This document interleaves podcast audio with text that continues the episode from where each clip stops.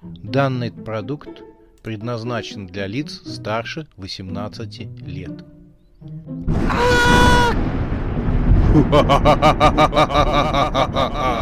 Пощекочи, нервишки.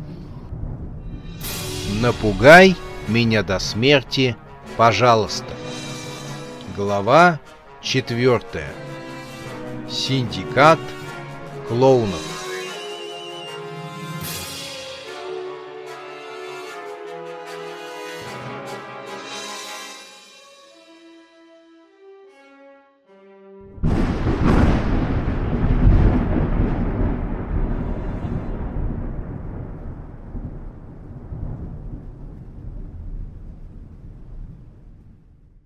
Задание было предельно простым.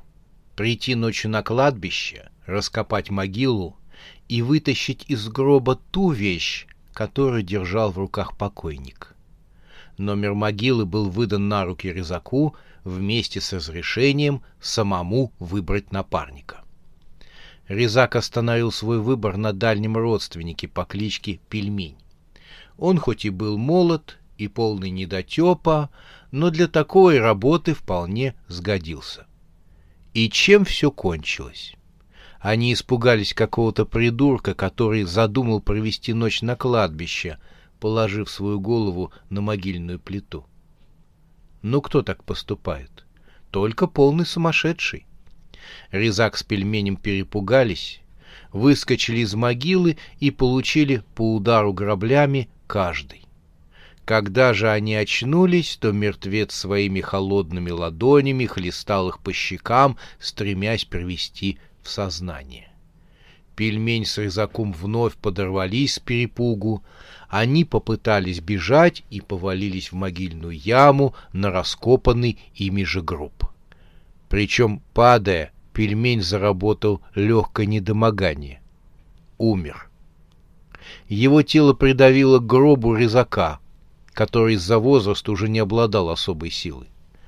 На безумные крики резака явился сторож, который и вызвал полицию. Придурку, что ночевал на кладбище, и сторожу почет, а резака отправили в тюрьму. Его и так уже усиленно искали в течение трех лет за все грехи прошлого. Автозак качал из стороны в сторону. Спустя неделю разбирательств Резака свозили на следственный эксперимент в один из банков, который он когда-то ограбил. На обратном пути он загрустил. В автозаке Резак был один, и ничего не мешало предаваться горестным мыслям. Только зачем я дал согласие раскопать эту могилу? Это не моя квалификация. Решил срубить денег по-простому? Или я рассчитывал прибрать к рукам большой куш? Кто знает, может, эта вещь, что покойник держит в своих руках, стоит целое состояние? Иначе зачем нужно было нанимать меня? Пожилой бандит вздохнул и провел широкой ладонью по седой голове. «Пельмени, конечно, жалко», — сокрушался Резак. Хоть он и дурак, но как-никак родственник. Ведь из-за него я перепугался. Стал бы я пугаться какого-то худого паренька, решившего заснуть на кладбище. Я бы его одним ногтем придавил. Но с другой стороны пельмень дурак.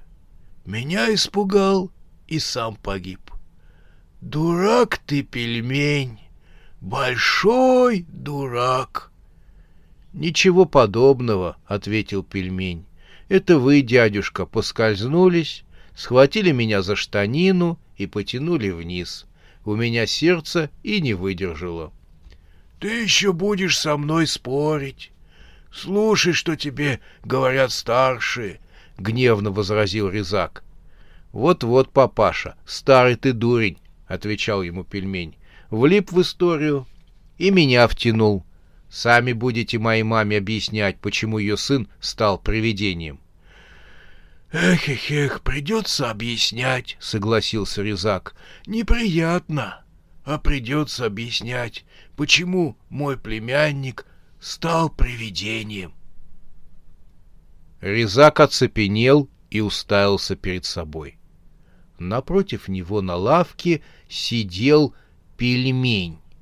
Хоть он и был почти полупрозрачным и слегка белесым, но это действительно был пельмень. Резак вскочил. «Пельмень? Это ты?» Молодой парень оторопел. «Папаша, после получасового разговора ты вдруг удивляешься мне. Ей-ей, папаша, ты точно заторможенный. Старый стал, завязывать тебе нужно». А заорал Резак. «Помогите! Привидение! Помогите!» И Резак замолотил кулаками в перегородку, отделявшую его от кабины водителя. Доктор осмотрел резака, лежавшего на кушетке с голым торсом. «Доктор, не жалейте меня. Скажите правду. У меня опухоль. Я читал, что при опухоли мозга человек начинает видеть умерших родственников». — нудил пожилой бандюга. Доктор закончил прослушивать грудную клетку резака и сложил фонендоскоп. «Нет, голубчик, у вас все хуже». «Ох, доктор, не щадите меня! Правду! Скажите правду!» «У вас страшная болезнь». «Я так и знал!» «Которая называется жизнь. Вы здоровы, как бык. Пахать на вас нужно, — огласил доктор вердикт. Следователь, который был рядом, поинтересовался, а может, он симулирует безумие? Доктор мизинцем почесал под носом. Вполне возможно, но освидетельствовать его все-таки нужно. Резак подскочил, потому что увидел, как в окно тюремного лазарета вплывает пельмень. «Развлекаешься, папаша?» — сказал умерший родственник а заорал Резак, тыкая пальцем в воздух. «Он здесь! Он здесь! Обернитесь! Он здесь!» Доктор и следователь подскочили к кушетке и попытались уложить резака. Прибежали санитары и ремнями прикрутили резака к койке. Доктор говорил успокаивающим тоном.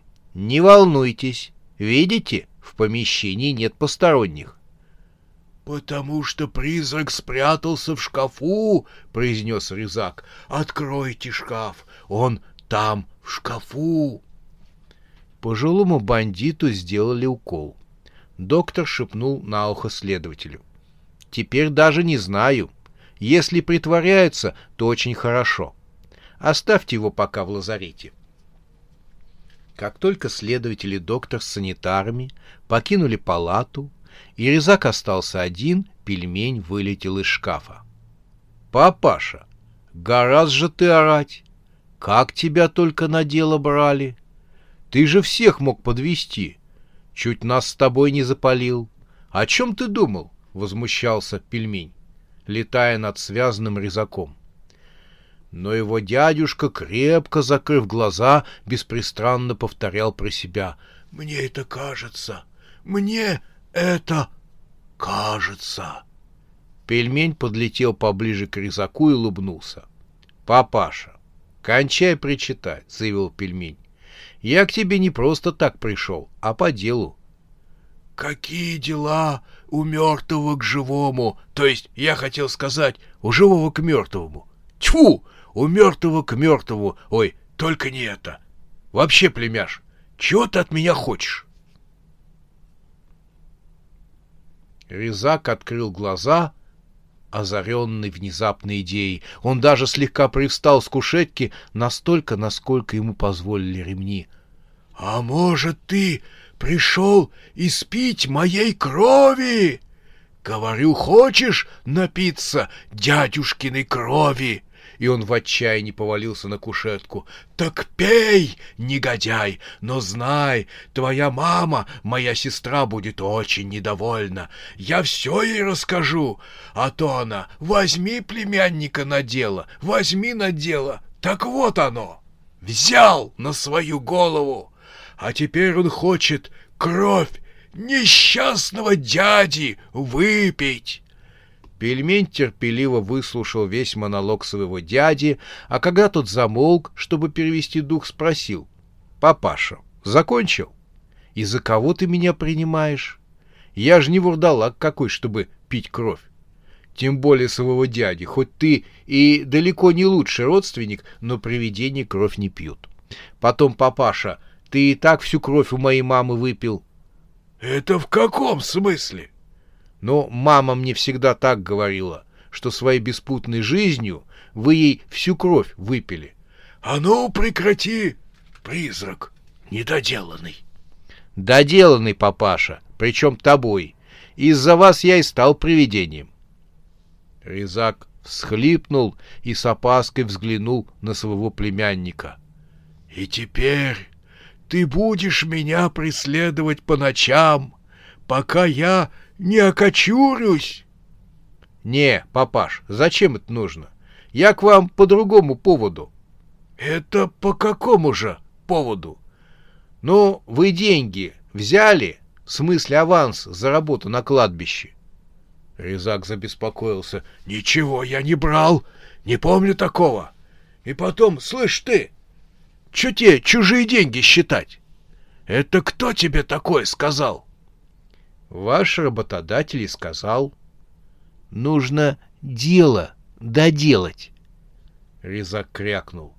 И как мне его доделывать, сидя в тюремном лазарете?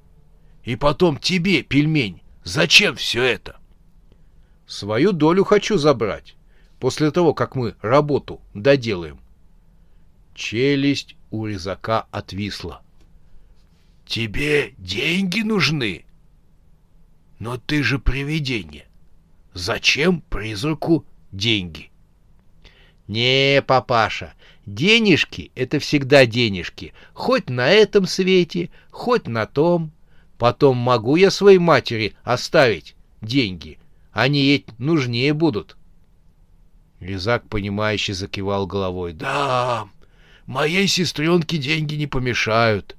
Что ж, я бы согласился, но, племяш, как я отсюда выйду? На мне ремни, на дверях замки, а на стенах решетки. Пельмень усмехнулся. «Папаша, это не проблема!» Призрак соорудил из своего пальца ключ и отпер забок, стягивающий ремни рюкзака.